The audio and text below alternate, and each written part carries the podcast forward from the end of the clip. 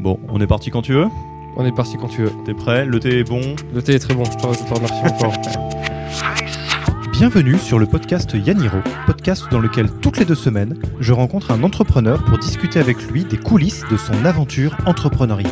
Aujourd'hui, j'interview Benoît Wostenka, cofondateur de Bonne Gueule, le média français de référence sur la mode masculine qui a lancé par la suite sa propre marque de vêtements. Dans cet épisode, Benoît revient sur le développement progressif de Bonne Gueule, de la création du blog Bonne Gueule en 2007 au lancement de leur ligne de vêtements, en passant par toutes les étapes intermédiaires de monétisation. Benoît nous explique dans cette interview pourquoi la relation entre associés est encore plus exigeante qu'une relation de couple, et revient sur la manière dont des croyances parentales très profondes ont pu influencer son style de management. Nous parlons également de la vraie utilité de la vision et des valeurs d'entreprise et touchons du doigt en fin d'épisode la question de la spiritualité dans l'entrepreneuriat. C'était un plaisir d'enregistrer cet épisode avec Benoît. Si cela vous a donné envie de réagir ou vous a rendu curieux, n'hésitez pas à utiliser les reviews pour entamer la discussion. Bonne écoute Bonjour Benoît, euh, bienvenue dans le podcast Yaniro. Je suis euh, vraiment ravi euh, qu'on ait euh, cette euh, petite discussion de bon matin euh, aujourd'hui. Alors, euh, comme le veut un peu l'usage, je vais faire de mon mieux pour essayer de euh, décrire ce que fait euh, euh, ta boîte le mieux possible. Et après, tu me diras ce que ça a donné. D'accord. Donc, euh, tu fais partie d'un des deux cofondateurs de euh, Bonne Gueule, qui est euh, à la fois un média, donc qui est à Oui. l'origine un blog de mode masculine, Tout à fait. euh, et qui s'est après maintenant diversifié sur euh, des, une chaîne YouTube, un format podcast et puis euh, d'autres euh, canaux, euh, et également une marque de vêtements, donc masculin également, Tout à fait. qui a été originellement distribuée sur Internet et maintenant aussi en boutique un peu partout en France. Ouais, en France, on a deux boutiques à Paris, une à Lyon, une à Bordeaux. Et là, on projette d'ouvrir à, à Lille. Et plus globalement, en tout cas, ce que, ce que vous aimez dire et votre positionnement, c'est que vous, votre, votre métier, votre raison d'être, c'est d'aider les hommes à se sentir bien dans leurs vêtements. Ouais, et même là, on réfléchit à, raccourcir la, la tagline en disant aider les hommes à se sentir bien tout court, tu vois. ça, va, ça va demander un peu de diversification, ça, du coup. Ouais, ouais, ouais, effectivement. Euh, alors, vous existez depuis 2007 en tant que blog, à peu près. Oui, juillet 2017, ouais, c'est ça. Voilà. Et euh, vous avez euh, eu un- une longue aventure qui euh, vous a permis de passer de blog à des, premières, des premières monétisations, qui ne sont pas par la publicité, Oui, puis lancement de collaborations avec des marques que vous défendiez, tout à fait. puis des- une ligne de vêtements en propre. Bah, c'est exactement ça. Voilà. Et là, donc, selon euh, ce que j'ai pu euh, aller euh, voir sur Internet, vous êtes environ 35, c'est juste pour se donner une idée. Ouais, c'est ça, ouais. Ouais, environ ouais. 35. Euh, vous avez euh, levé des fonds euh, récemment, il y a un ou deux ans, et jusqu'avant, donc de 2007 à 2016 ou 2017, Ouais, vous étiez sur fonds propres ou tout à fait. On, on avait des petits emprunts bancaires, ouais, mais c'était pas. On a levé effectivement en 2000, euh, 2016, effectivement. Ouais, c'est ça. Ok. Donc euh, voilà un petit peu pour le, le tableau. Alors on en parlait euh, juste avant d'appuyer sur le bouton play euh, avec Benoît. Moi je suis très très embêté parce que Bonne Gueule fait partie un peu des, des success stories startup. Donc on réfléchit quand même, enfin startup entrepreneuriale, et on réfléchit quand même à la bonne manière de, de poser des questions à Benoît. Euh, et moi un angle que j'aimerais te proposer, qui va un petit peu transpirer tout le long, même si on va rebalayer un peu l'histoire, euh, que je trouve, en tout cas qui moi m'interroge beaucoup, c'est comment est-ce qu'on passe quelque part d'un projet qui au démarrage est toi. C'est ton blog. Après, c'était euh, le blog avec Geoffrey aussi, mais vous avez fusionné euh, deux médias euh, et donc c'était euh, quand même votre blog, quelque chose de très intime, à euh, une grosse machine. euh, et comment est-ce que quelque part tu arrives soit à faire de cette machine une, une suite logique de toi-même ou à lâcher prise. Voilà, moi c'est un peu ce, ce chemin-là qui, qui m'intéresse si ça te parle. D'accord, pas de problème. Est-ce que déjà ça t'évoque quelque chose euh, ou est-ce que c'est un peu à côté euh, Euh, non, c'est des sujets qui, sont, qui sont intéressants. J'espère être pertinent dessus. Bon, bah, tu seras forcément pertinent parce que ça sera ce que tu vis. J'espère aussi. Ok. Euh, Est-ce que tu peux euh, juste peut-être euh, repartir du, euh, du début? Donc quand tu lances, quand vous lancez avec Geoffrey, ton associé, le blog Ouais. Bonne Gueule, donc vous travaillez à côté. C'est un peu quel est le point de départ de, de votre histoire à tous les deux? Alors, Bonne Gueule, j'ai lancé en juillet 2007 avec, euh, avec, euh, avec un ami qui n'était pas Geoffrey d'ailleurs. Euh, ça, c'est dans les petits secrets de Bonne Gueule qui s'appelle Baptiste et qui est en- encore un de mes meilleurs amis. On le salue. Euh, on le lance en juillet 2007 et Baptiste commence à rentrer en prépa en septembre 2007. Donc un mois et demi après, il m'a dit bon ben maintenant je te file bonne gueule, moi j'ai plus le temps et salut. Donc il, a, aurait été que un an et demi sur le projet, ah, un mois et demi sur le projet. Mais étant donné que c'est lui qui a, a acheté le nom de domaine et qui a installé le, WordPress, je me suis, obligé de, le citer. Et voilà, il faut rendre à César ce qui est, ce qui est à César. Euh, donc il est resté qu'un mois et demi sur le projet. Euh, Geoffrey, je l'ai rencontré en janvier 2010. Euh, et ensuite, on a commencé à bosser ensemble en fin 2010, euh, début 2011 à peu près. Et là, la, la raison d'être euh, de ce blog à l'époque, pour toi, quel est-il? Parce que tu étais encore en études ou tu avais Ouais, commencé à alors là, j'étais, c'était pile entre ma première et deuxième année de mon DUT technique de commercialisation. Euh, bah, moi, j'aimais la mode, j'aimais écrire. euh, et il y avait très peu de contenu qui m'expliquait pourquoi est-ce qu'une une chemise peut coûter 50 euros, 100 euros ou 150 euros. Euh, et j'avais envie de comprendre, parce que moi, comme je t'ai dit, j'aime bien comprendre. J'avais envie de comprendre et j'avais envie bah, d'aider les, hommes à, comprendre ce qu'ils achetaient, pourquoi, à les aider dans leur rapport aux vêtements. euh, et c'est vrai qu'à l'époque, en 2007, il y avait très très peu de contenu sur ces sujets-là. Et, donc, à l'époque, essentiellement, tu, tu produis du contenu euh, issu de tes propres recherches et de ce que tu peux trouver euh, pour le partager au plus grand nombre. C'est tout à fait ça, ouais. ouais, ouais je, je couche mes réflexions. Et alors ça, ça, ça dure pendant combien de temps Et quel est ton rapport à, à ce, ce blog, à ce média euh, pendant cette période-là? Bah, c'était vraiment juste un loisir. J'étais étudiant, donc euh, j'avais des potes, les cours, les soirées. C'était vraiment, c'était vraiment un loisir. Quoi. Au lieu de regarder une série, et moi j'ai jamais été très série, bah, bah, j'écrivais des, des articles de blog, je faisais des.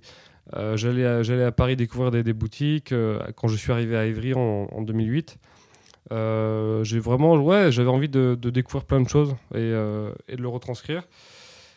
Et c'était ouais, c'était vraiment un loisir. En, disons qu'on a commencé à, avec Geoffrey à l'envisager sérieusement comme une source de monétisation, pareil début 2011 dans, dans ces eaux-là. Et, et- et avant donc de l'envisager comme une source de monétisation, toi, ton, ton schéma, c'était de dire c'est un super loisir qui, qui, me, fait, qui me fait plaisir Ouais, euh, et j'aurai un job autre à côté, probablement. enfin, ouais, je savais, j'avais aucune idée de ce que j'allais faire de, de ma vie, mais vraiment aucune. J'étais allé en école de, de, de commerce, j'aimais bien, mais je me suis dit, mais qu'est-ce que, qu'est-ce que je vais faire, quoi? Qu'est-ce que je vais faire? Je... Et effectivement, j'ai commencé à. ben, en fait, le, mois de septembre où je suis rentré en école de commerce avec Baptiste d'ailleurs, qui avait fini sa, prépa, euh, j'ai commencé, j'ai lu euh, Tim Ferriss, justement la semaine de, de 4 heures, donc c'était il y a 10 ans. Et là, ça a été quand même un tout premier déclic. Euh, ça a été quand même un- ça, ça a été vraiment un tout premier déclic où je me suis dit ah ouais peut-être que euh, bah, au milieu de toutes les carrières dans le conseil qu'on nous vend, euh, peut-être qu'il y a moyen de, vivre un peu de ses, de, de idées, de sa passion, sans faire une, machine à gaz. Parce que à l'école de commerce où j'étais, qui était euh, l'INT, enfin qui maintenant aujourd'hui s'appelle Télécom École de Management, il y avait un, incubateur. Mais ça me parlait pas du tout cette forme d'entrepreneuriat. Enfin moi j'ai euh, dans ma famille, personne n'est entrepreneur, mais mes deux parents sont fonctionnaires. J'ai pas, j'ai pas du tout baigné dans ce, dans ce cadre-là. Dans le, je suis pas du tout dans une famille où on m'a dit qu'il fallait prendre des risques, être audacieux. euh, c'est- c'est pas du tout ça. Bien que j'ai des parents qui m'ont toujours aimé de manière inconditionnelle, ce qui est très important quand on est enfant. Euh, Il y avait ça.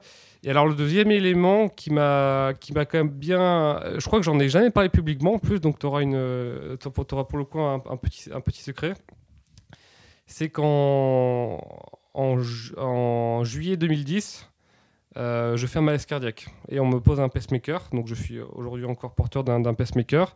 Et c'était une époque où effectivement j'avais quoi, j'avais 22 ans où tu es censé être au top de tes capacités intellectuelles et physiques. Et moi, j'ai pris conscience que bah, c'était pas du tout le cas et que, et que bah, il était temps d'avoir une vie, euh, une vie un peu cool, quoi, tu vois. Il était temps Mhm. de. euh, Tout peut s'arrêter. En plus, j'aime beaucoup un auteur qui s'appelle Mark Manson, tu dois connaître, j'imagine, qui est, devenu, que je suis depuis 10 ans et qui aujourd'hui qui a, vraiment explosé. Et euh, lui aussi, je crois qu'il parle dans un de ses articles, quand il avait 19 ans, d'un de ses meilleurs amis qui est, mort euh, noyé. euh, et que ça l'avait fait, beaucoup réfléchir sur le sens de, la vie. Donc moi, c'est une expérience qui m'a beaucoup, ouais, qui m'a beaucoup fait réfléchir. Et, je me suis dit, bah, il est temps de, ouais, il est temps de penser, bon, Benoît, ok, il t'est arrivé ça, qu'est-ce que ça peut ça tout peut s'arrêter assez vite finalement. Bon, mais qu'est-ce que tu veux faire de ta, vie, quoi? Qu'est-ce que tu as envie de, laisser? Puis tu vois, tu commences à, rencontrer d'autres copains entrepreneurs. Donc euh, mon copain, mon, grand ami qui s'appelle Valentin, qui a un site qui s'appelle Super Vagabond, qui a eu exactement la même histoire que moi et qui lui s'est mis à devenir entrepreneur, à voyager euh, aux quatre coins du monde, qui m'a beaucoup inspiré également. Donc euh, à partir de là, alors que j'étais pas du tout censé être entrepreneur, et en étant avec Geoffrey en plus, parce que Geoffrey lui il a toujours eu ça dans le sang, il est, je pense même qu'il est plus passionné par l'entrepreneuriat que par le que par la mode masculine. Donc en étant baigné, tu sais, dans, le développement personnel, on dit souvent que tu es la moyenne un peu de- des cinq personnes que tu fréquentes. Ben voilà, quand tu fréquentes quelqu'un comme Geoffrey, comme Valentin, comme mon pote Baptiste aussi, qui a un, pareil, qui est entrepreneur, qui a monté plein de petits business qui, qui, qui étaient très rentables, etc. Ben finalement, tu commences euh, la carrière dans, dans le, dans la carrière dans le conseil, dans le salariat, et commence à vraiment s'éloigner euh, bien, bien malgré toi. Et puis tu commences à te connecter à certains blogueurs, à, des gens comme Olivier Roland, etc. Et là, tu dis, bah, ok, il y a plein de. Y a, ouais, tu dis, bah, finalement, euh, je ne serai, pas- serai pas salarié, ça c'est clair et net. Et il y a plein de manières de, de faire les choses. Et c'est- Oui, intéressant que tu, euh, que tu parles de, du côté de la semaine de 4 heures, bon, qui revient assez souvent dans, dans les interviews, mais bon, bah, c'est quand même un bouquin de référence. ouais, qui est très romancé. C'est ouais, très romancé et c'est c'est assez drôle parce que pour le coup, euh, euh, toi, j'imagine, en tout cas à l'époque, que euh, quand tu lis ça, y a, ça fait clic euh, à mort parce que euh, tout ce que ce soit une logique de revenu passif ou d'avoir une communauté, du vrai contenu, de la vraie valeur à offrir, quelque part tu l'avais fait sans te poser la question avant. Enfin, tu avais une partie de l'équation. Ouais, alors la semaine de 4 heures, effectivement, c'est un livre qui est, très romancé, qui est pas toujours juste, je trouve. Et j'ai eu de la chance que mon premier contact avec l'entrepreneuriat, ça soit ça, et pas, le, et pas la Startup Nation. Et pas le, et pas euh, le fait d'incuber, etc. Enfin, pas, le, pas la grosse machine à gaz. Donc moi, j'ai été... Mon premier contact, finalement, avec le fait de monter son, euh, sa petite entreprise, c'était bah, une boîte très légère, de vendre ses idées, de, de bien concilier vie personnelle et vie professionnelle, etc. Hmm. Donc là-dessus, ça a été plutôt une chance. Ça m'a bien façonné mes, mes croyances, de, mes croyances de, au départ de, de ma vie d'entrepreneur. Et alors, on va, on va faire une petite euh, avance rapide parce que bon, bah, depuis 2007, l'histoire elle est quand même euh, assez longue. Oui. Donc, euh, la manière dont vous l'avez, tu m'arrêtes hein, si je trahis l'histoire évidemment, euh, dont vous avez monétisé au démarrage, en tout cas testé la monétisation, c'était par un e-book. Tout Donc, à fait, ouais. qui avait vraiment très bien marché parce que donc le lectorat était fidèle et de toute Ouais, façon ouais. la valeur que vous apportiez était, était assez était très forte. Oui. Ce qui s'est ensuite, alors je sais plus exactement l'ordre, mais vous avez eu après une forme de partage de vidéos en ligne, qui, Tout à fait. une espèce d'académie, on pourrait Ouais, dire. le programme Bonne Gueule, ça s'appelle voilà, le ça. programme Bonne Gueule, c'est- qui existe encore ou pas?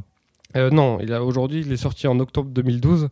Je venais de rentrer de HEC Montréal et il a- il- je pense qu'aujourd'hui, il a pris un petit coup de vieux. Six ans plus tard. Et, euh, et en fait, un, un tournant très très fort dans l'histoire de Bonne Gueule en tant qu'entreprise, euh, euh, parce que là, donc pareil, arrête-moi si, euh, si je me trompe, mais pendant un long moment, ça restait Geoffrey et toi, euh, qui euh, monétisiez la valeur. Le, le Euh, premier employé est arrivé avec les vêtements. Alors, le PDF, là, le- l'e-book, on l'a, on l'a créé en, en mai 2011. Attends, ouais, c'était, c'était mai 2011. Moi, ensuite, je pars à HEC Montréal, finir mes, mes études. Je rentre en juin 2012. En novembre 2012, on prend nos premiers bureaux. On avait chacun stagiaire, donc on était, on était quatre. Parce que Geoffrey, lui, tu vois, il pas du tout en semaine de, de, 4 heures, vraiment pas du tout. Donc très rapidement, il a dit bon, ben voilà, on va prendre des bureaux, ça sera plus pratique. On va prendre un stagiaire. Il faut qu'on développe, euh, il faut qu'on développe le business. Et toi, comment ça s'est passé à ce moment-là? Parce que toi, tu disais qu'effectivement, tu étais venu d'une approche euh, calme, euh, euh, très, enfin, comment dire, séparation vie pro vie perso correcte, enfin, pas un modèle très start-up avec toute l'agitation que ça implique. Comment toi, tu le vis à ce moment-là? Tu fais OK ou tu Franchement, je fais OK parce que ça me plaisait. Moi, je... enfin, je pouvais faire ce que j'aimais toute la journée.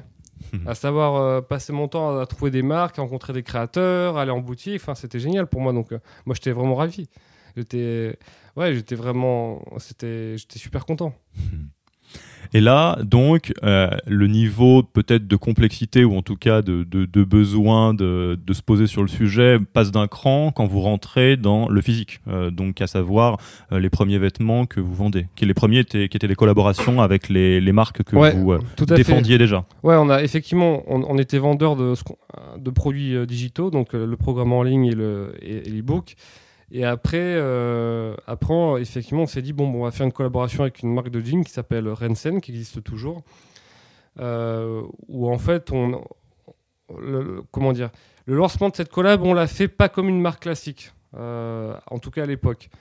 On a, on a raconté. En fait, on était en. Quand Geoffrey, avant, de, avant que je rentre de Montréal, on s'est dit on va faire un, road trip de trois semaines. Geoffrey nous a rejoint. Enfin, j'étais avec Baptiste. Donc, avec Baptiste, Geoffrey et moi. Et euh, Geoffrey est venu avec euh, son jean dans, la valise, euh, faire le prototype de la collab. Et on l'a shooté un peu partout aux États-Unis en expliquant bien le. Expliquant bien le produit, on est même passé au siège de, au QG mondial de Levis. Donc j'ai pu voir le plus, le plus vieux jean au monde. C'était vraiment super cool. Et du coup, il y avait 150 jeans avec Rensen et on a vendu les 150 en 48 heures. Donc on a fait. Euh, ils étaient à 157 euros, je crois. Euh, donc ce qui s'est passé, c'est que on a eu un très, on a une belle hausse du chiffre d'affaires pendant 48 heures, ce qui a, engendré quelques petites difficultés avec PayPal, on va dire, ça comme ça. Et ensuite, bon, on s'est dit, en fait, ouais, le physique, ok, c'est peut-être un peu plus de galère, mais quand même, les chiffres d'affaires sont pas du tout les mêmes et c'est super cool. Moi, je, la première fois que j'ai vu le prototype avec le, logo du site euh, que je pouvais toucher, qui était sur le patch arrière du, du, qui était sur le jean, je trouvais ça génial. Et euh, du coup, ça a été un premier pas. On a fait d'autres collabs. Ça n'a fait que confirmer euh, notre le fait qu'on avait une audience qui était prête à acheter ce qu'on proposait.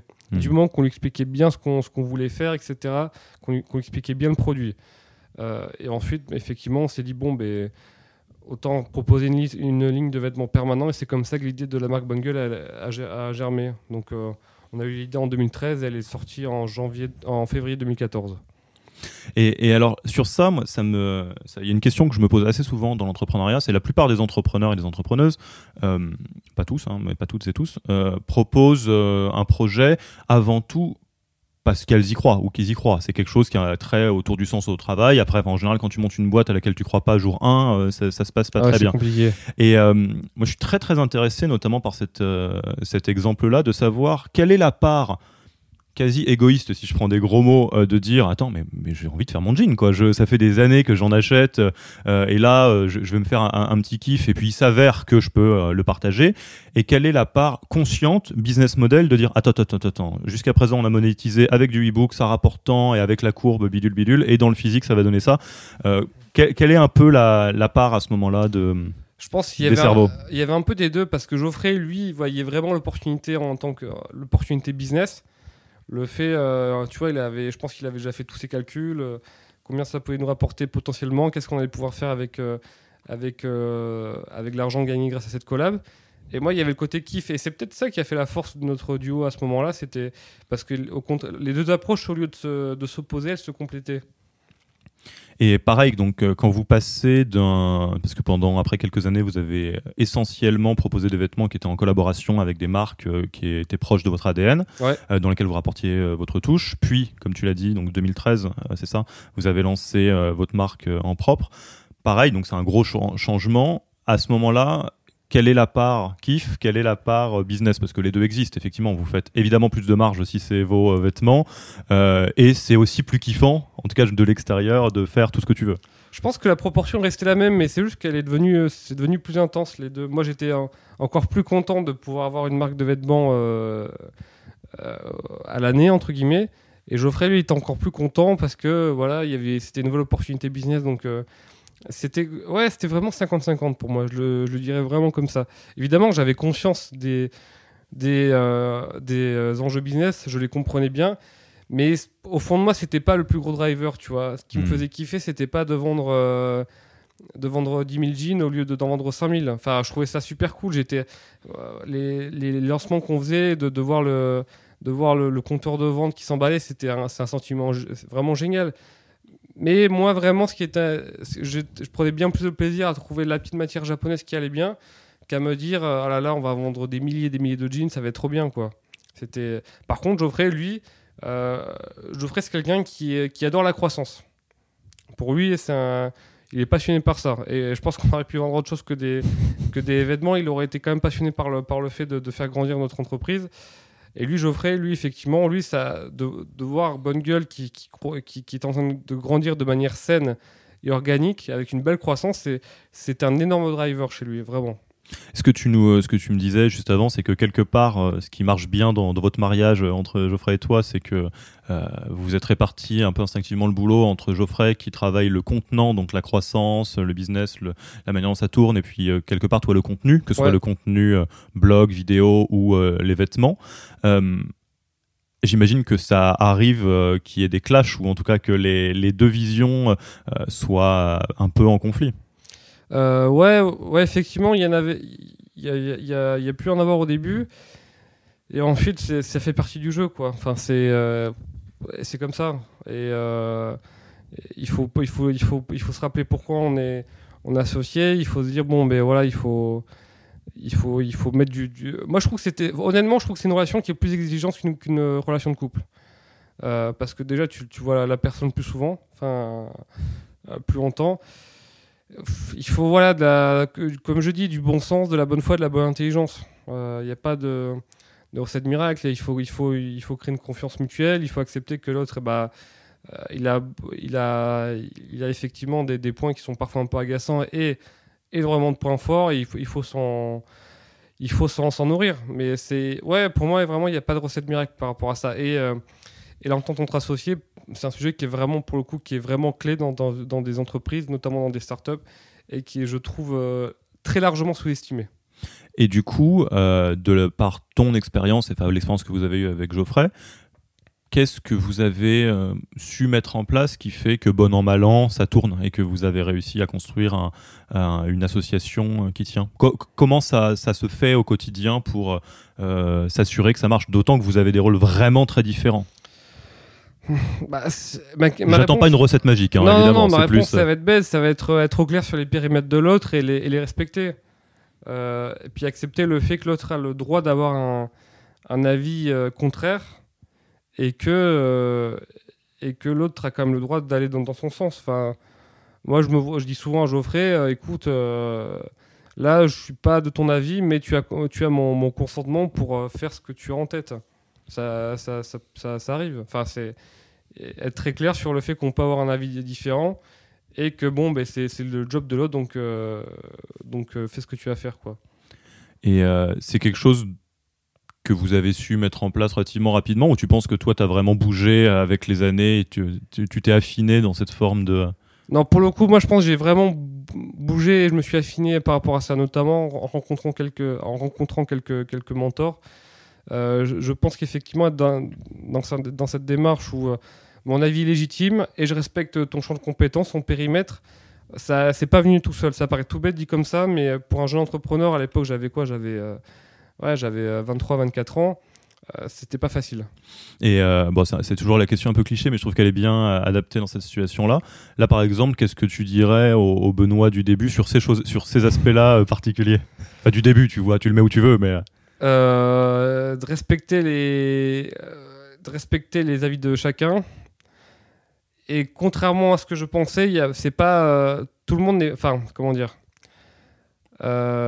c'est quelque chose que je peux pas dire n'importe comment à n'importe qui mais je, je lui dirais écoute l'avis de, de, de, chaque personne il est légitime mais il n'a pas la même valeur. Enfin c'est pas qu'il a, même, qu'il a pas la même valeur mais c'est chacun détient une certaine vérité qui, dans certains cas, est plus pertinente que d'autres.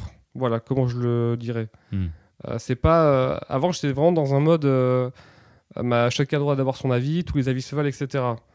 C'est un stade où j'ai beaucoup. que j'ai que j'ai que j'ai eu du mal à, à transcender et inclure, comme dirait Ken Wilber.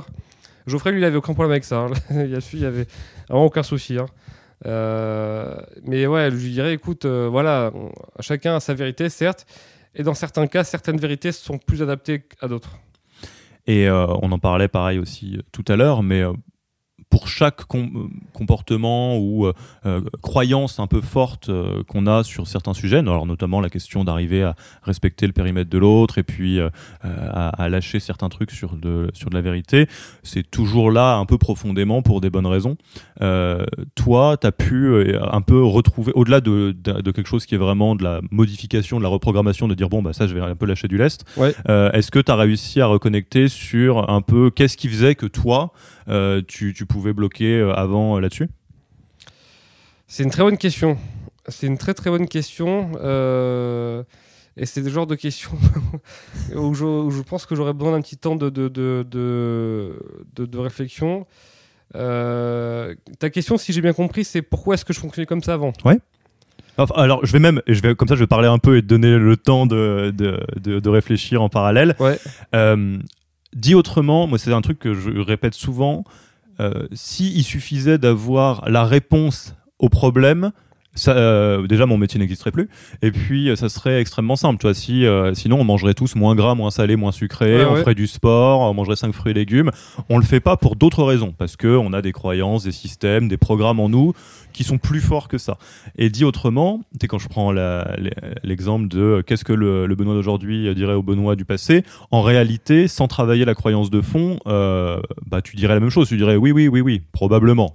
Oui. La question, c'est pas la réponse, parce que la réponse, elle est facile. Donc, c'est est-ce que tu as réussi un peu à mettre le doigt sur les, les croyances ou ce qui se jouait plus profondément qui faisait que c'était plus difficile à l'époque? Ouais, ouais, ouais, très clairement, je pense que c'est mes modèles parentaux. Euh, effectivement, j'ai des pers- j'ai- l'humilité chez mes parents, c'est quelque chose qui est dans ma famille qui est très très fort, vraiment. Euh, tout ce qui est signe de richesse, de, réussite même, c'est quelque chose qu'ils ne supportent pas. Enfin, c'est pas qu'ils ne supportent pas, mais c'est pas clairement pas pas du tout leur monde quoi. Mes parents s'habillent chez chez Decathlon, tu vois, enfin ou chez pas que, mais euh, en grande partie. Et euh, tu vois, ils sont vraiment dans une euh, dans un côté dans une simplicité et il faut pas que ça il faut voilà il faut pas euh, il faut pas s'afficher plus on va dire ça comme ça. Mm. Euh, on va dire euh, on va dire ça comme ça il faut il faut il faut pas s'afficher plus. Pourquoi? Parce que le père de ma mère était était un homme euh, très pratiquant tu vois donc euh, très chrétien très catho donc euh, là vraiment où où le, centre de gravité c'est euh, est-ce que je rentre dans, dans, la case ou pas? Et si je suis hors des cases eh ben, il faut absolument que je rentre dedans que je dois pas sortir du rang donc forcément, je pense que le côté être absolument dans le rang, être discret, être austère, ça a vraiment euh, infusé auprès, de, auprès de, ma mère et de ses, et de ses frères et sœurs. Ensuite, euh, de- de plusieurs manières. Et du coup, ouais, et mon père aussi est comme ça. Donc c'est euh, très, euh, voilà, beaucoup d'humilité, beaucoup de simplicité. Et je pense que euh, se dit que quand on, que quand j'avais, j'étais face à une situation où l'autre était persuadé d'avoir raison, je, euh, moi, j'avais associé le fait d'a- d'avoir raison au fait d'être un petit peu ar- arrogant, je pense. Hmm. Tu vois? Au fait d'être un petit peu. euh, et de pas respecter le. Parce que autant l'humilité, c'est hyper important chez mes parents, mais autant le respect de tous, c'est quelque chose qui est tout aussi important. Le fait d'être, euh, de pas respecter l'avis des autres et de, et de, et de les, de, de les prendre de haut. Hmm. Mais euh, finalement, j'étais un peu. euh, j'étais un peu. Je, j'étais dans un schéma où je faisais ce que je condamnais. Parce que je me. Je ne supportais pas que d'autres personnes pensent, euh, pensaient autrement que moi. Dans, dans le sens, moi, je disais, il y a, toutes les vérités se valent. Et finalement, je développais une espèce de fondamentalisme à ce sujet, où je supportais pas que d'autres personnes pensaient différemment de, de ça, quoi. Et pour moi, il y avait qu'une vérité qui était bonne finalement. Donc j'étais un peu, euh, voilà, il y avait ce cercle un peu, ce serpent qui se mordait la, la queue. Je sais pas si si- s'il est bien clair, Mhm. mais euh, ouais. Et ça, je et ça, ça a été quand je me suis intéressé aux écrits de Ken Wilber notamment, où il raconte très bien ça, le fait que les les mecs qui se disent très ouverts, qui veulent le consensus de tout le monde, mais qui supportent pas que d'autres personnes pensent différemment, ben finalement, euh, ils essayent d'imposer une certaine forme de vérité aussi. Hmm. Et donc, euh, ils font ce qu'ils sont en train de, de, de, de, condamner. C'est un sujet qui m'a beaucoup intéressé, ça, quand même. Et, donc ça, donc par ses écrits, par euh, arriver à le voir, tu as, pu justement arriver à mettre de l'eau dans le vin de cette croyance? Ouais, ou comme dirait Ken Wilber, à le transcender et à l'inclure. Parce Hmm. que il y a aussi du. À transcender, à le fait de, de, de raisonner au-delà de ça, à l'inclure, parce que raisonner comme ça aussi, il y a, y a- y a du bon, il y a une certaine forme de, respect des autres et, et on est là, on n'est pas là pour leur dire ce qu'ils doivent penser. Et euh, dans certains cas, ben voilà, il y a des vérités qui sont plus, euh, plus adéquates, plus pertinentes que d'autres. Je- J'en profite, hein, je, je saisis l'instant pour. Je sais euh, pas si j'étais suffisamment clair. C'était très clair. enfin, en tout cas, euh, ça, ça l'était, mais je vais euh, en parler de manière peut-être plus générale, si, si tu me permets. Ça, c'est quelque chose qu'on retrouve très souvent chez n'importe quel être humain, mais euh, qui se retrouve tout- beaucoup dans l'entrepreneuriat, qui est que de toute façon, on peut tourner les choses dans, dans tous les sens. Euh, on est euh, ce qu'on a vécu. Donc, euh, l'éducation de ses parents, euh, le vécu. Et le passé ne définit pas le futur. Absolument. Mais mais mais il y a des fois des systèmes un peu rigides de croyances.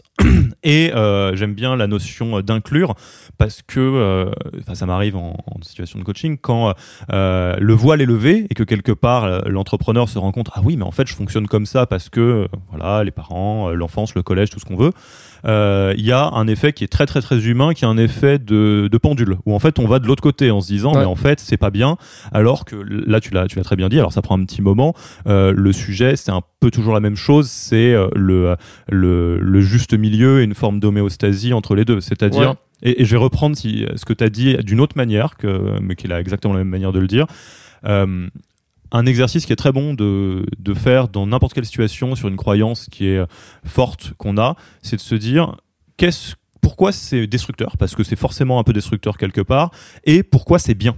Parce que c'est forcément là pour une raison aussi. Et d'arriver à, rendre un peu le côté euh, yin-yang de, euh, de, de, ce fonctionnement-là. Tout à fait. Alors, euh, Ken Wilber dirait qu'on fait un rejet de, de, de ça. Alors qu'en fait, moi je le vois vraiment, il a une image qui me parle beaucoup, c'est simplement le fait de, de transcendre et d'inclure ça c'est de monter euh, le barreau de l'échelle supplémentaire. C'est-à-dire que tu montes d'un barreau, donc tu es plus haut, donc tu as une meilleure vision, plus évoluée d'où tu es, et le barreau en dessous, il existe toujours. Par contre, tu es sur un autre barreau. Hmm. Donc c'est effectivement, c'est très, très juste ce que tu me dis. Et, peut-être, alors pas forcément que sur cette croyance-là, mais en tout cas sur un système qui est plus général. Euh, là, on a parlé de la manière dont euh, le passage de toi, en tant que système, tes croyances, etc., euh, rentre en, relation avec ton associé, euh, Geoffrey. La question qui se pose immédiatement après, c'est comment ça marche avec des collaborateurs, avec des, gens qui n'ont pas le même relationnel avec toi, parce que, alors là, je m'avance un petit peu et tu remettras de l'ordre là-dedans quand tu es en association, il y a un principe euh, égalitaire euh, qui se fait soit de facto, soit par les parts, soit voilà. En tout cas, vous êtes un couple, donc comme dans un couple, à un moment donné, tu, tu essayes de faire en sorte que ça marche. Euh, la relation avec des collaborateurs, il n'y a rien de, discriminant dans ce que je vais dire, est un petit peu différente. C'est des personnes que t'embarques euh, dans euh, le, rêve que vous construisez, et en tout cas qui eux s'y retrouvent aussi. Et est-ce que justement ce même passage de bah moi j'ai un peu la maîtrise de tout et je dois maintenant entre guillemets arriver à construire quelque chose avec Geoffrey, c'est repassé de la même manière ou différemment quand tu as embarqué parce qu'il y a maintenant 35 personnes qui travaillent avec toi? Oui, parce qu'il bah, a, il a fallu apprendre ce que c'était que le, management. Oui. et le management, c'est très difficile. Euh, ouais, ben, alors je pense qu'effectivement, euh, Olivier Roland, il, a, dit que l'entrepreneuriat, c'est l'exercice de développement personnel le plus ultime. Et j'ai mis du temps à comprendre pourquoi il disait ça, et j'ai compris parce qu'en fait, tu es tout le temps mis face à tes à des problèmes et tu dois passer ton temps à les... En fait, tu dois passer ton temps à te, à te, à te dépasser. À, justement, à ces, ces stades-là que, que, tu as, ces, ces, stades de réflexion, à les transcender et inclure. Et euh, tu, passes ton temps à mis face à toi-même, face à tes doutes, face à, plein de choses et que tu dois résoudre parce que tu n'as pas le choix. Euh, alors, avec les collaborateurs, effectivement, euh, ouais, ça a été un, long voyage et c'est toujours le cas où j'ai beaucoup appris sur moi-même et sur, sur les autres. comment, ça se, comment ça se traduisait? Ben, Alors, effectivement, j'étais dans un mode j'ai pas toujours été un manager parfait, même très loin de là, euh, clairement. Et je pense que c'est encore un petit peu le cas. Et il y a un moment, bah, il faut, voilà, il faut. Je pense qu'il y a un deuil à faire sur le fait qu'on sera le manager parfait, ultime, qui, prend toujours la bonne décision, qui fait toujours ce qu'il euh, qu'il faut, etc., qui sera toujours accepté. Ça, c'est vivre un peu dans un fantasme, à mon sens. En tout cas, moi, aujourd'hui, dans, ma réflexion, j'en suis là. Euh, peut-être qu'elle pourra évoluer. Mais pour le moment, j'en suis là. Et euh, ouais, donc se dire bah, que, parfois nos décisions seront. Enfin, l'important, c'est évidemment de tout faire pour le, pour le devenir. Tu vois, c'est ça qui est important. Et euh, j'avais tendance à être très. voilà, à vouloir vraiment le, consensus de, toute l'équipe, etc. Alors, Geoffrey, c'est quelque chose qu'il avait vu en moi très très tôt qui m'avait. non pas qu'il me l'avait reproché, mais qui m'avait dit attention, Benoît, là, es Là, je pense que l'équipe a besoin que tu sois un peu plus. Euh, a besoin que tu déroules un peu plus ta, ta, vision, tu vas amener bonne gueule, a besoin que tu sois un peu plus euh, présent, euh, que, tu rôle, que tu prennes ton rôle de, guide un peu plus à cœur. Et j'ai mis du temps à le comprendre. Hmm. Ça aussi, j'ai mis du, du, du, temps à le, comprendre parce que justement, j'étais pas, bloqué, mais tu vois, j'étais vraiment dans ce stade où le consensus était hyper important pour, pour, pour, pour, tout le monde. Et voilà, chacun, que ce soit Geoffrey et moi, on avait chacun des, des, points sur lesquels on devait, on devait travailler. Mais comme tu dis, cela dit, ça a eu, ça a eu des, des, des points positifs aussi, parce que j'ai des...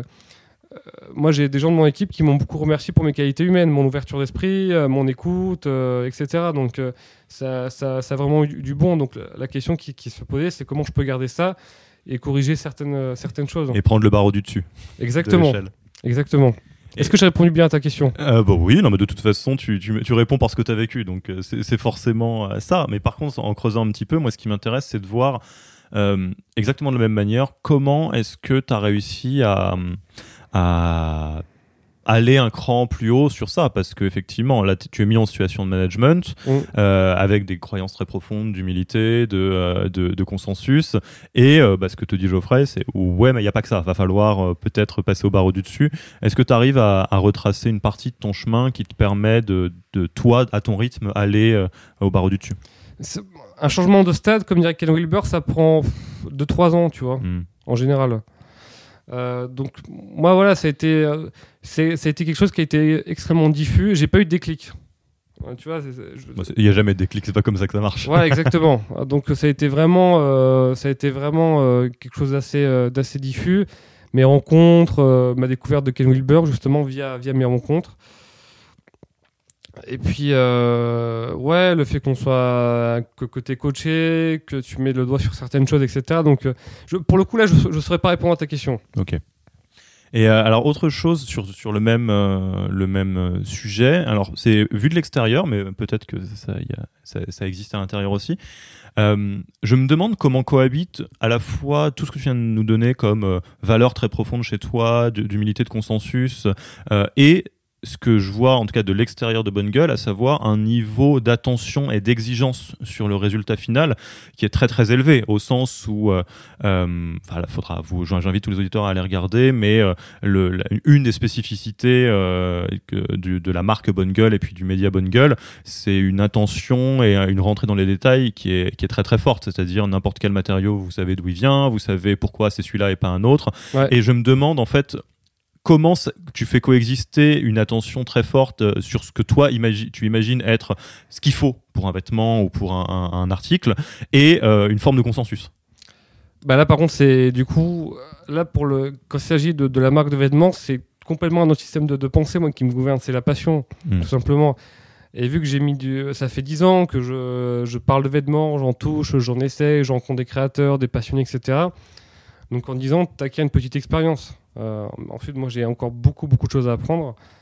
Tu acquiers une petite expérience et tu. Et euh, je pense que ta hantise, finalement, c'est de faire un, événement qui n'est pas à la hauteur du prix. Euh, en tout cas, moi, moi c'est moi c'est mon cas. Quand on me dit ah mais Benoît, mais ça je peux le trouver, euh, je peux trouver un vêtement bien meilleur pour le même prix que le tien. C'est un truc ça me fait vraiment chier. J'ai l'impression de pas avoir fait correctement mon euh, mon, mon, travail quoi finalement. Et euh, bah ouais, c'est le fait de. C'est cette, cette, passion parce que. Mais c'est peut-être finalement parce que tu vois, le, le, le j'ai envie que mon, mon, vêtement soit apprécié par tous. Tu vois, il y a peut-être un peu un transfert. Hein. Il y aura un truc intéressant mmh. à creuser en tant que. On en parle juste après. tu vois, il y aura peut-être. Je veux que mon, mon, mon vêtement fasse euh, l'unanimité. Enfin, en tout cas, qu'il soit irréprochable. Mmh. Tu vois, c'est ça. Parce que je j'aime je, je, pas quand on quand on pointe des doigts. Et moi, je suis, je reste quand même euh, un éternel insatisfait sur, sur, nos, sur nos vêtements. Évidemment, je les aime et je les porte. Et tu vois, je vais voir une chemise à, je sais pas, à 300 euros, je vais me dire, ah, quand même, ça serait bien si cette, euh, notre chemise, elle avait des détails là, alors que c'est, alors que c'est, pas possible pour des raisons de, de, de, de, prix. Mais ouais, c'est simplement, c'est, cette passion, c'est le, l'envie de, faire un vêtement irréprochable, l'envie d'être fier aussi de, ce qu'on propose et, et tout simplement, mais c'est logique, c'est d'être en accord avec ses, ses valeurs parce que, mmh. parce que sinon tu te sens, tu dis il faut que je fasse comme ça, c'est tout, parce que si je le fais pas, je me sens mal. Mais alors, et justement, c'est là où je pointe. Euh, je vais, je vais prendre, je, fais évidemment exprès, euh, ce que, ce que tu as ouvert en disant, bah, peut-être qu'il y a un transfert de, de toute façon, il faut que le vêtement soit irréprochable et que euh, il soit aimé de tous. La question qui devient intéressante, c'est si tu étais alors artisan, et que quelque part tu faisais ton propre vêtement, la question se poserait pas. Tu le fais, tu le ferais comme tu, tu, tu dois le faire. Ouais. Mais tu sais, euh, j'avais lu quelque part, c'est un réalisateur, je pense que c'est Spielberg, qui disait euh, les gens se leurrent sur mon métier. Mon métier, c'est de peindre euh, un, un tableau à, à 6 km de la toile avec 150 personnes qui peignent à ma place. Euh, donc quelque part, tu es dans une direction totale. Là, que ce soit sur le vêtement ou les articles, euh, les vêtements, j'imagine que c'est pas toi qui, qui, qui fait absolument tout, même si tu as un œil qui est très présent. Et Ouais. euh, les articles, tu ne les écris plus tous. Tu en écris euh, certains, mais Ouais, euh, euh, c'est délégué, ce qui est normal dans la vie d'une boîte qui grossit. Et là, comment tu arrives à concilier l'envie d'être euh, que les vêtements et que le contenu soient à la hauteur de ce que tu y mets et le fait que c'est pas toi qui dois les faire? Bah, c'est la confiance dans le recrutement. Enfin, euh, si tu embauches un rédacteur et que t'es- t'as pas, confiance en lui, tu- bah, pourquoi tu l'as embauché quoi? C'est ça, c'est un moment, euh, c'est ta responsabilité. C'est si t'es pas content du travail du mec, c'est faut se souvenir que c'est toi qui l'as fait rentrer dans, ta boîte. Euh, donc là, il y, a- il une confiance dans le, recrutement. Et euh, alors moi, je sais qu'il y a des personnes qui sont fric contrôle, tu vois, qui veulent euh, absolument tout contrôler. Moi, c'est pas mon cas parce que pour le coup, j'ai très vite compris que c'est- c'est une course sans fin, quoi.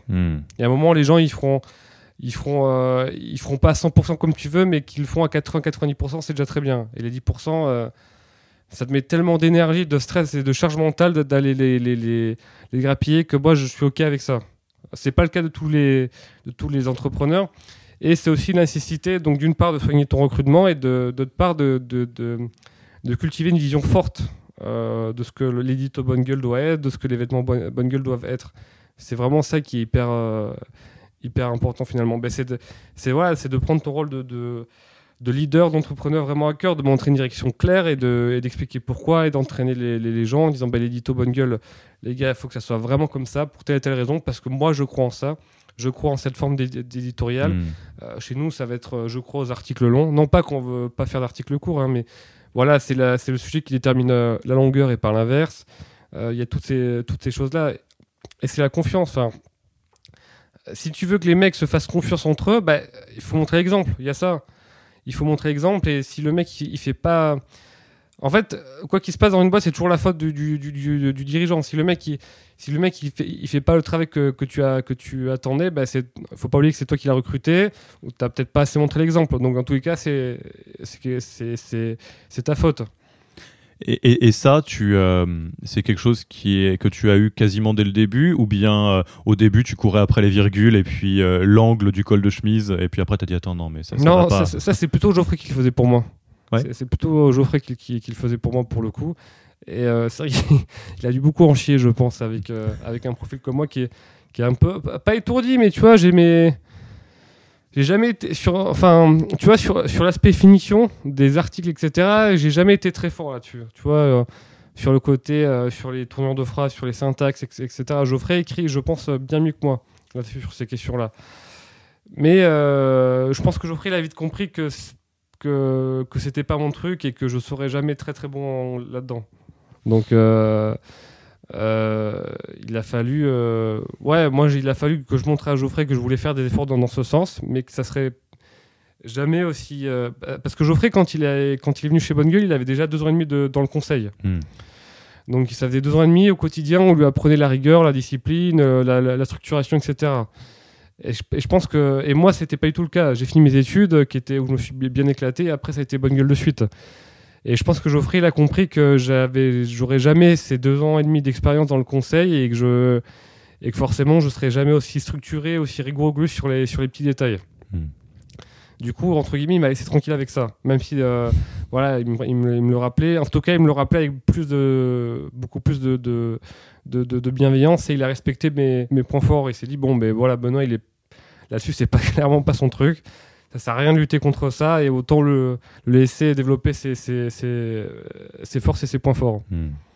Et, et donc, pour reprendre ce que tu disais avant, qui est, je pense, un, un conseil qui s'applique euh, à n'importe quel entrepreneur dans n'importe quel secteur, c'est euh, pour éviter de se retrouver à, à courir euh, après tout le monde, quelque part, le niveau d'exigence et d'attention, tu le mets au tout début, tu le mets dans le recrutement et l'onboarding Ouais. pour avoir des gens en qui tu as une confiance totale. Puis développer une, une enfin répéter la, la, la vision, montrer, euh, montrer, euh, montrer ce qu'on attend. euh, Enfin, faut que le mec, il- faut que le mec, c'est toujours l'exemple. Si, le mec il me rend un article à l'arrache, peut-être qu'il aura l'impression d'avoir bien fait en me disant, mais attends, Benoît, moi chez Bonne Gueule, euh, je pensais qu'il fallait publier vite et tout, qu'il fallait que les articles soient prêts rapidement, euh, et je me rendais pas compte qu'en fait, euh, le but, c'était pas ça. Le mec, si ça se trouve, il pensait bien faire, donc c'est vraiment hyper important de bien communiquer de donner du sens et de bien communiquer. C'est la vision encore une fois, et ça, je l'ai compris assez tard pour le coup. Et alors, on va, on va avancer encore un petit peu dans, dans l'histoire, parce qu'il y a un événement qui est marquant pour euh, n'importe quelle euh, entreprise, et puis pour euh, Bonne Gueule aussi, vu le, le point de départ, qui est la levée de fonds. Donc, vous avez levé il y a deux ans. Alors, non pas l'idée d'en faire une starification de levée de fonds, mais c'est quand même, ça, il y a toujours un avant-après, hein, forcément. Euh, déjà, est-ce qu'on peut revenir Vous avez fait un long article sur le sujet, on le mettra dans la description. Tout à fait, ouais. Euh, sur euh, pourquoi est-ce que vous faisiez cette levée de fonds? Est-ce que tu peux nous en dire quelques mots? Il y avait vraiment plusieurs choses. Parce que, comme j'ai dit, Geoffrey, lui, ce qu'il aime, c'est la croissance. Et forcément, pour aller euh, chercher de. Enfin, il n'y avait pas que ça. Et pour amener Bonne Gueule où on voulait, je, pense qu'il il fallait euh, muscler l'équipe sur certains profils. euh, il y avait toujours l'histoire des, des- stocks à financer, l'acquisition, etc. Il y avait toutes ces choses-là. Et, de manière organique, on aurait pu y arriver, mais ça aurait pris, je pense, deux, deux à trois deux fois plus longtemps, facilement. Donc on a, on a levé pour ça. Mais justement, j'ai fait ce- cet article parce que tout ce qui est levée de fonds, c'est des aspects où Geoffrey adore parler, et moi un peu moins. Je me suis dit, je fais cet article comme ça, tous les gens qui me demanderont pourquoi on a fait cette levée de fonds, euh, voilà, tel article, il fait 3000 ou 4000 mots, c'est bon, tout expliqué de- dedans. Tout est dedans. Et, euh, et est-ce que euh, ça a changé euh, beaucoup de choses de ta perception, à part la vitesse du coup? Pas spécialement. Je dirais que ça a fait évoluer Bonne Gueule, mais j'ai pas, euh, ça l'a pas bouleversé en tout cas. Euh, nous, on était, on était euh, profitable, on était rentable, on était en croissance. Donc, entre guillemets, nous, on était en pas en position de force auprès de, des- des- de, de- de futurs investisseurs, mais on pouvait leur dire voilà ce qu'on vous propose, voilà ce qu'est l'aventure Bonne Gueule. Mais si vous, vous voulez un, un- une, euh, je sais pas, un x50 du chiffre d'affaires dans, dans, dans 3-4 ans, ben, c'est pas chez nous que vous aurez ça. Et, euh, et on est OK avec ça. Nous, on est rentable, voilà, on grandit, donc on peut continuer notre, chemin tout seul. Donc on n'avait pas de mise à mort programmée, ce qui est le cas pour les, startups classiques où euh, si elles n'ont pas de cash dans trois mois, ben, elles mettent la clé sur la porte vu qu'elles ne font pas encore de chiffre d'affaires. Donc on était en position, euh, ouais, on était pas en position de force encore une fois, mais voilà, on, aurait pu se passer d'une certaine levée de fonds, je pense. Et donc, euh, et donc on n'était pas, on n'était pas pris par le temps. Et, et bah, du coup, ça, ça, et vu que, au vu de tous ces éléments, de tous ces éléments, on s'est pas beaucoup dilué. Donc du coup, la gouvernance n'a quasiment pas changé. Et euh, est-ce que c'est un, c'était entre guillemets un, un one-off, c'est-à-dire de, euh, c'était un moment où vous vous disiez, alors pour aller plus loin dans ce qu'on fait déjà, Ouais. on a besoin de lever de fonds, ou euh, est-ce que euh, vous avez euh, déjà des, euh, des ambitions très fortes de ce qu'on appellerait un passage à l'échelle euh, sur, euh, sur une euh, startup? Alors moi, c'est quelque chose qui me questionne beaucoup parce que, alors on n'en a pas du tout parlé, je vais le faire en, en quelques mots, mais euh, une valeur qui est très très forte chez vous, euh, alors je vais le dire en anglais parce que j'ai toujours jamais compris comment on le disait en français, c'est le care, Euh, tout ce qui est euh, prêter attention, Ouais, c'est la bienveillance, c'est ça. la bienveillance, voilà, que ce soit au- auprès des, des consommateurs, enfin de vos clients, des lecteurs, Ouais. de, des équipes. C'est quelque chose qui transpire un peu par tous les ports au sein de, de Bonne Gueule. Euh, une question moi, que je trouve euh, assez euh, complexe à traiter, c'est comment est-ce que tu passes à l'échelle des entreprises avec cette valeur-là aussi? Dit autrement, si demain euh, je sais pas même pas si c'est votre, votre objectif, mais vous êtes vraiment beaucoup plus gros, ne serait-ce qu'en en, en termes de vêtements, Ouais. ou à l'international, par exemple, qui est un passage à l'échelle de facto. Euh, Est-ce que euh, la question de arriver à garder ces valeurs, c'est quelque chose qui vous, vous, euh, vous travaille un petit peu? Oui, et tu vois, il y a d'autres entreprises qui arrivent très bien à le faire. Je pense à Zapost, par exemple. c'est vrai. Ou même, c'est des valeurs qui sont très à la mode dans les startups qui arrivent à se à, à scaler, enfin, à, à, à- à grandir. Donc, euh, déjà, il y a d'autres entreprises qui l'ont fait avant nous à d'autres échelles. Donc, euh, c'est plutôt mon point. Et d'autre part, pour le coup, c'est une valeur quand elle est transigée, moi, ça me met, ça me met vraiment mal. Je suis, j'aime pas du tout ça, quoi, tu vois.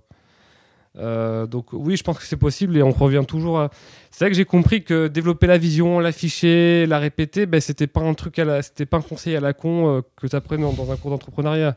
Parce que tu dis oui, la vision, les valeurs, c'est bon, quoi, on s'en, fout un peu. Ce qui, compte, c'est faire grandir la boîte. Bah, c'est justement parce que tu as une vision qui est claire, qui est, est bien définie, qui, où ton équipe adhère, tu as des valeurs qui, pareil, où, où l'équipe a- où l'équipe adhère, où l'équipe se reconnaît dedans. C'est ça qui fait que avec la mise à l'échelle, comme tu dis, eh ben, eh ben, ces valeurs vont être conservées. Mais chaque nouveau arrivant, nous, tu vois, donc Geoffrey passe euh, une heure ou deux à lui expliquer la stratégie. Et moi, je passe une heure à lui expliquer. euh, je prends les, valeurs de Bungle et à chaque fois, je lui explique. C'est hyper important. Je lui demande en quoi il se reconnaît dedans, qu'est-ce qui lui parle, etc. Et, euh, et du coup, parce que là j'ai pré, euh, pré- euh, préparé ou pensé à ce que, tu, euh, ce que vous pourriez avoir envie de faire en termes de passage à l'échelle, mais déjà est-ce que c'est quelque chose qui est dans votre feuille de route de vraiment, alors soit parce que c'est un peu toujours les mêmes classiques, hein, de, de faire pareil plus gros, de faire de diversifier, de faire de l'internationalisation, c'est c'est quoi un peu le, le- le- le- les grandes lignes de ce que vous avez en tête avec Geoffrey? Alors déjà, De ce que tu peux dire évidemment. en 2018, on est repassé sur une phase d'hypercroissance. Euh, tu vois, avec de l'ordre de 60% de croissance, par exemple. Donc, on a déjà beaucoup, beaucoup à faire sur le marché français et à gérer, notre croissance. C'est déjà, une- c'est déjà le, premier point. Euh, l'inter- L'internationalisation, ça fait un moment qu'on y pense, mais encore une fois, on a beaucoup à faire sur le marché français. Tu vois, je pense qu'on on a encore beaucoup, beaucoup de choses à faire. Et, euh, et l'enjeu, notamment sur le marché français, c'est de faire connaître Bonne Gueule, mais en tant que marque de, de vêtements. Hmm. Il y a beaucoup de lecteurs qui, nous- qui connaissent le média, qui l'adorent, mais qui ne sont pas au courant qu'on est une marque de vêtements. Ce qui est quand même, moi, ce qui me surprend toujours, parce que tu as un bouton e-shop sur le site. euh, euh, à chaque fois qu'on fait un lancement, on fait un article sur le média. Donc il y a, y cet aspect-là sur lequel on doit, on doit communiquer. Et je- moi, personnellement, je pense que quand on aura bien fait asseoir Bonne Gueule en tant que marque de, de vêtements, qu'on aura, bien, euh, aura bien construit le branding autour de, ça, je pense qu'on pourrait effectivement se poser la question sérieusement de, de, de, l'international. Mais ça, qu'il y a d'autres sujets. Est-ce qu'on va se diversifier un jour? Je sais pas. Mais moi, en tout cas, personnellement, je suis pas contre. Et est-ce que, alors, question miroir de la question d'avant, euh, est-ce que toi ou Geoffrey ou les deux, vous avez des, des garde-fous que vous vous mettez par rapport au développement de Bonne Gueule Je sais pas, par exemple, vous pourriez vous dire, on sait qu'on veut pas être une start-up au sens classique du terme, euh, au sens exploser de partout et donc perdre le contrôle parce qu'on aura des actionnaires, ou euh, vous pourrez vous dire, euh, bon, bah, de toute façon, si on commence à quitter les hommes, je sais pas, on va passer par les femmes, ça veut dire non pas qu'il y en a plein qui le font mieux que nous. Est-ce que est-ce que vous avez des garde-fous euh, que vous de- vous donnez un petit peu sur le développement de la boîte? Ouais, le but c'est pas de c'est pas effectivement c'est pas de se, de se diluer, enfin de tu vois justement de lever lever lever et de de prévoir beaucoup de parts et de comme on dit hein, tu vois de lever 5 millions, de tout cramer et qu'à la fin à la fin de l'année, il te reste moins 2 millions sur ton compte et de voir ce qui s'est passé quoi. Hmm. C'est pas ça parce qu'on tu vois on a un business model qui est quand même basé beaucoup basé sur la communauté, sur le qui est très communautaire. Et ça c'est quelque chose ça peut c'est comme une relation avec quelqu'un, tu vois, tu peux ça prend un peu de temps à construire. Mais une fois qu'elle est construite, elle est là. Et c'est pas en mettant euh, 3 millions en plus que ça va aller deux fois plus vite. Donc euh, tout ce qui euh, tout ce qui va à l'encontre de l'intérêt de la communauté, ça ça pour le coup, c'est très clair pour nous que c'est euh, on peut pas aller on peut pas aller par là. Euh, très très clairement. Ouais, puis il y a le fait sur la qualité du vêtement, parce que c'est un marché qui devient de plus en plus compétitif. Il faut qu'on garde cette qualité, cette, et qu'on même qu'on développe cette, cette aspérité qu'on peut avoir. Euh, la qualité éditoriale aussi, sur laquelle on, on sait que les gens viennent avant tout sur Bonne Gueule pour lire, nos, pour, euh, pour lire tous nos contenus. Un peu, pas forcément pour acheter des, des vêtements. Donc ça aussi, on peut pas dégrader la qualité, bien au contraire. Et euh, toi, à ton propre niveau, est-ce que tu as une, une idée ou une vision plus ou moins floue de ce que c'est que ton prochain barreau? Euh, bah écoute, après c'est après c'est le c'est le stade intégral chez Ken Wilbert. Donc c'est le stade intégral, c'est le stade où tu arrives à tout euh, à tout euh, intégrer tous les barreaux d'avant. Parce que dans les barreaux en dessous, la particularité c'est que tu rejettes celui qui est au-dessus et en dessous.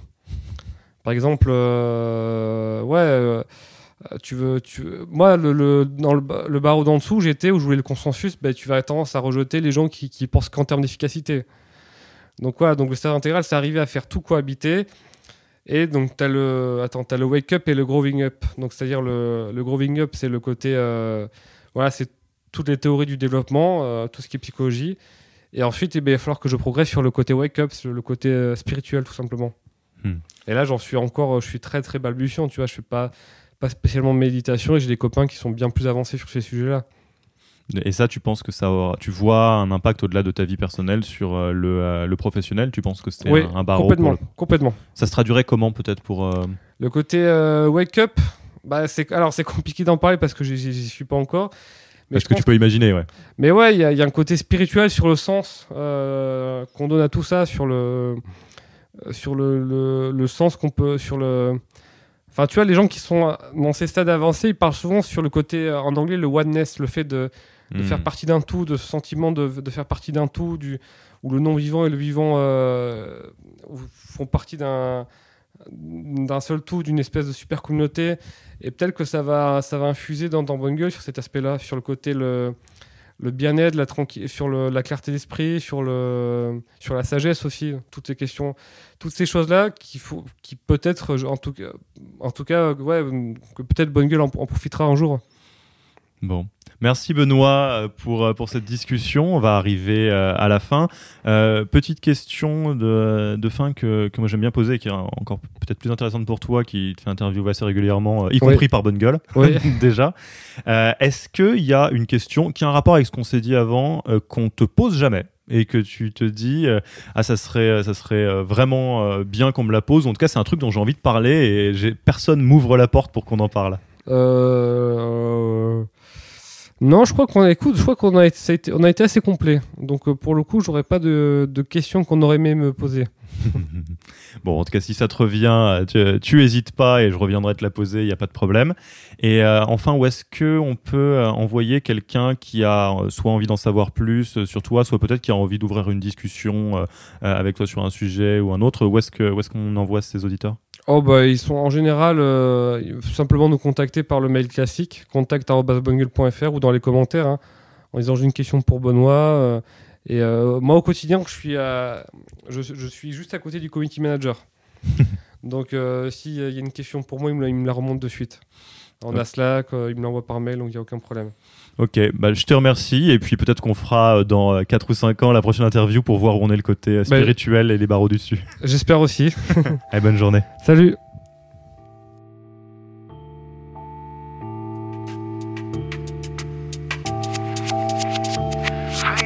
Merci d'avoir écouté cet épisode. Si ça vous a plu, abonnez-vous à Yaniro Podcast sur votre application de podcast. Également, si vous écoutez sur iTunes ou Apple Podcast, laissez un avis 5 étoiles. En plus de nous faire vraiment plaisir, les avis 5 étoiles sont la meilleure manière de faire grandir le podcast. Enfin, si vous ne voulez rater aucun épisode, vous pouvez vous abonner à la newsletter Yaniro en allant sur le site www.yaniro.co. Merci beaucoup et à dans deux semaines, lundi, pour le prochain épisode.